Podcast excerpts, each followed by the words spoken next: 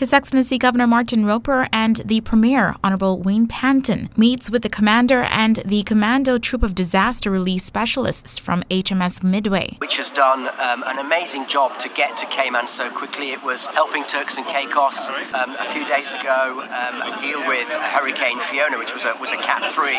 As soon as we thought that um, Hurricane Ian could be a, a, big problem for us, we asked the Royal Navy to immediately come and support us. And I'm, I'm so impressed at the speed at which they have travelled to, to Cayman's territorial waters in what can only be some incredibly difficult and challenging seas out there. His Excellency Martin Roper tells CIHTV Tuesday while HMS Medway remained offshore, the team traveling on two rigid inflatable boats were escorted by the Cayman Islands Coast Guard as they came ashore at Georgetown Yacht Club.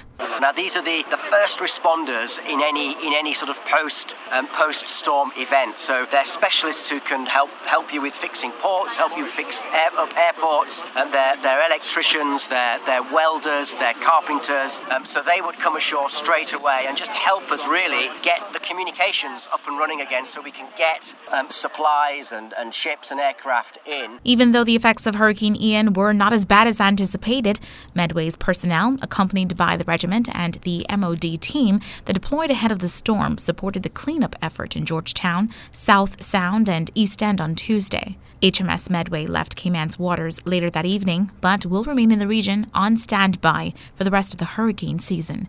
Meanwhile, the Royal Cayman Islands Police helicopter is now safely back in Cayman after helping in Turks and Caicos post Hurricane Fiona.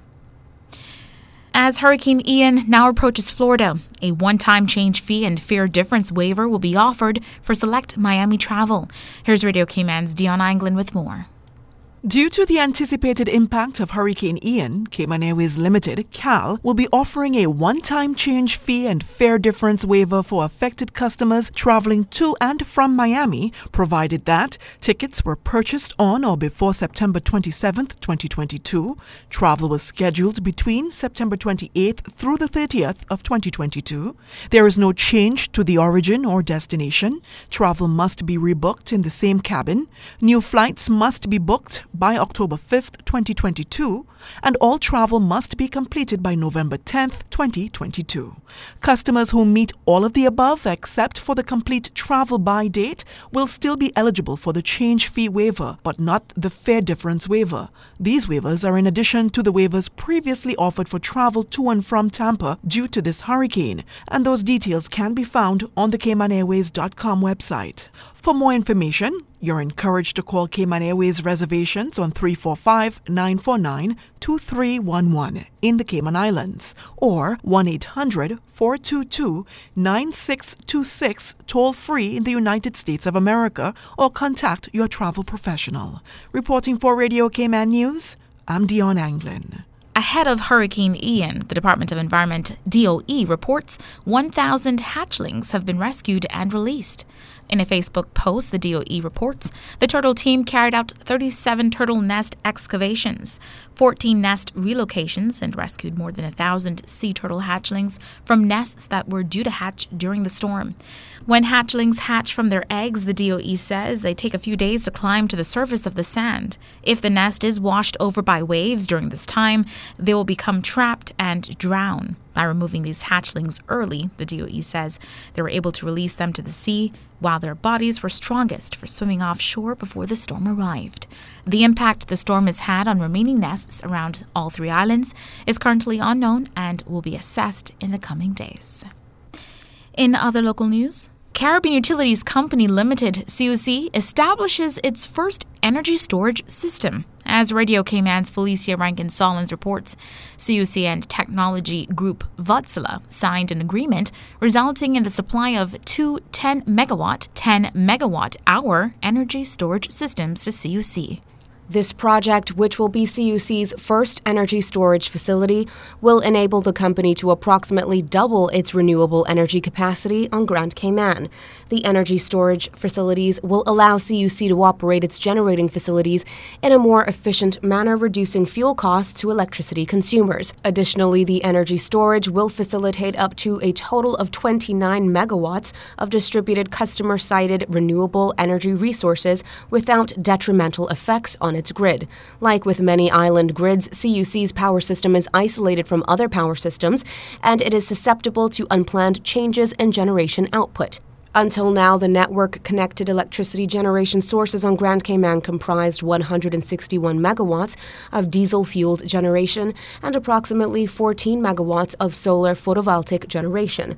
Vice President, Customer Services and Technology Sasha Tibbetts says this represents a crucial step for CUC to integrate more renewable energy with the grid. Once this project is completed, we also anticipate saving on fuel costs and improved reliability of services for our customers customers. The energy storage systems will be connected to the Hydesville, West Bay, and Prospect substations and will provide extensive power system optimization capabilities from spinning reserve capacity to improved frequency response to enhanced grid stability. This project will also result in savings on fuel costs. These savings will be passed on to the customers. For Radio Cayman News, I'm Felicia Rankins Ollins. Now, these systems will be delivered under an engineering, procurement, and construction EPC contract. CUC says they're expected to become operational in late 2023. Five appearances were scheduled for today's meeting by the Central Planning Authority. Here is Radio Cayman's Carsey Fuller with more. The first appearance scheduled at today's open meeting was by West Point Construction Group, which was pitching an application for a house with a pool on Water Cay Road in Rum Point, which was facing an objector who had raised concerns with regards to the plans submitted, setback requirements, and an alleged breach of restrictive covenants for the area. This was followed by another house and pool application for an address on Rum Point Drive in North Side. No public objectors there. However, the Department of Environment did flag issues regarding the 75 foot coastal setback for beaches. The DOE also submitted written concerns concerns with regards to an application for land clearing and road construction west of King Road in West Bay, which is also facing multiple objections from members of the public.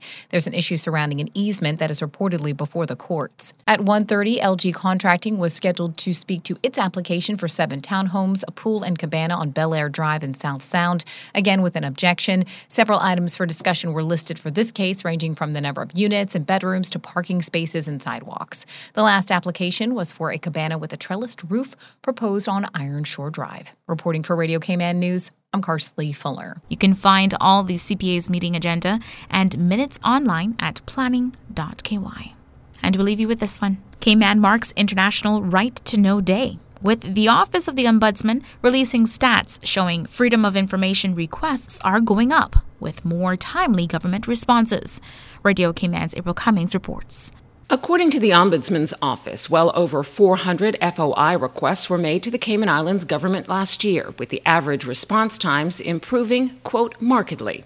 The 426 requests made in 2021 fell more in line with the numbers seen in pre pandemic years, and nearly double the 230 requests made during 2020, at the height of the COVID pandemic. Nearly 7,000 open records requests have been made by members of the public since Cayman's FOI Act took effect in January 2009. Government reduced average response times in 2021 to 26 days, down from 30 days in prior years. The FOI Act requires that requests receive a response within 30 calendar days. Since 2009, hundreds of FOI requests have been made each year, leading to the disclosures of public records, either in full or in part, in about two thirds of the requests made. More than a quarter of all FOI requests in 2021 were made to the RCIPS and WORC, Workforce Opportunities Residency Cayman. UNESCO first recognized International Right to Know Day in 2002, and the UN General Assembly proclaimed International Day for Universal Access to Information in 2019. The Cayman Islands has joined some hundred other jurisdictions, marking the day every year since 2008. April Cummings, Radio Cayman News. The FOI Act grants individuals the legal right to access information held by public sector entities, and responding to FOI requests is the quote, duty of every public authority. That is your latest local news. From Radio Cayman's newsroom, I'm Shanda Gallego.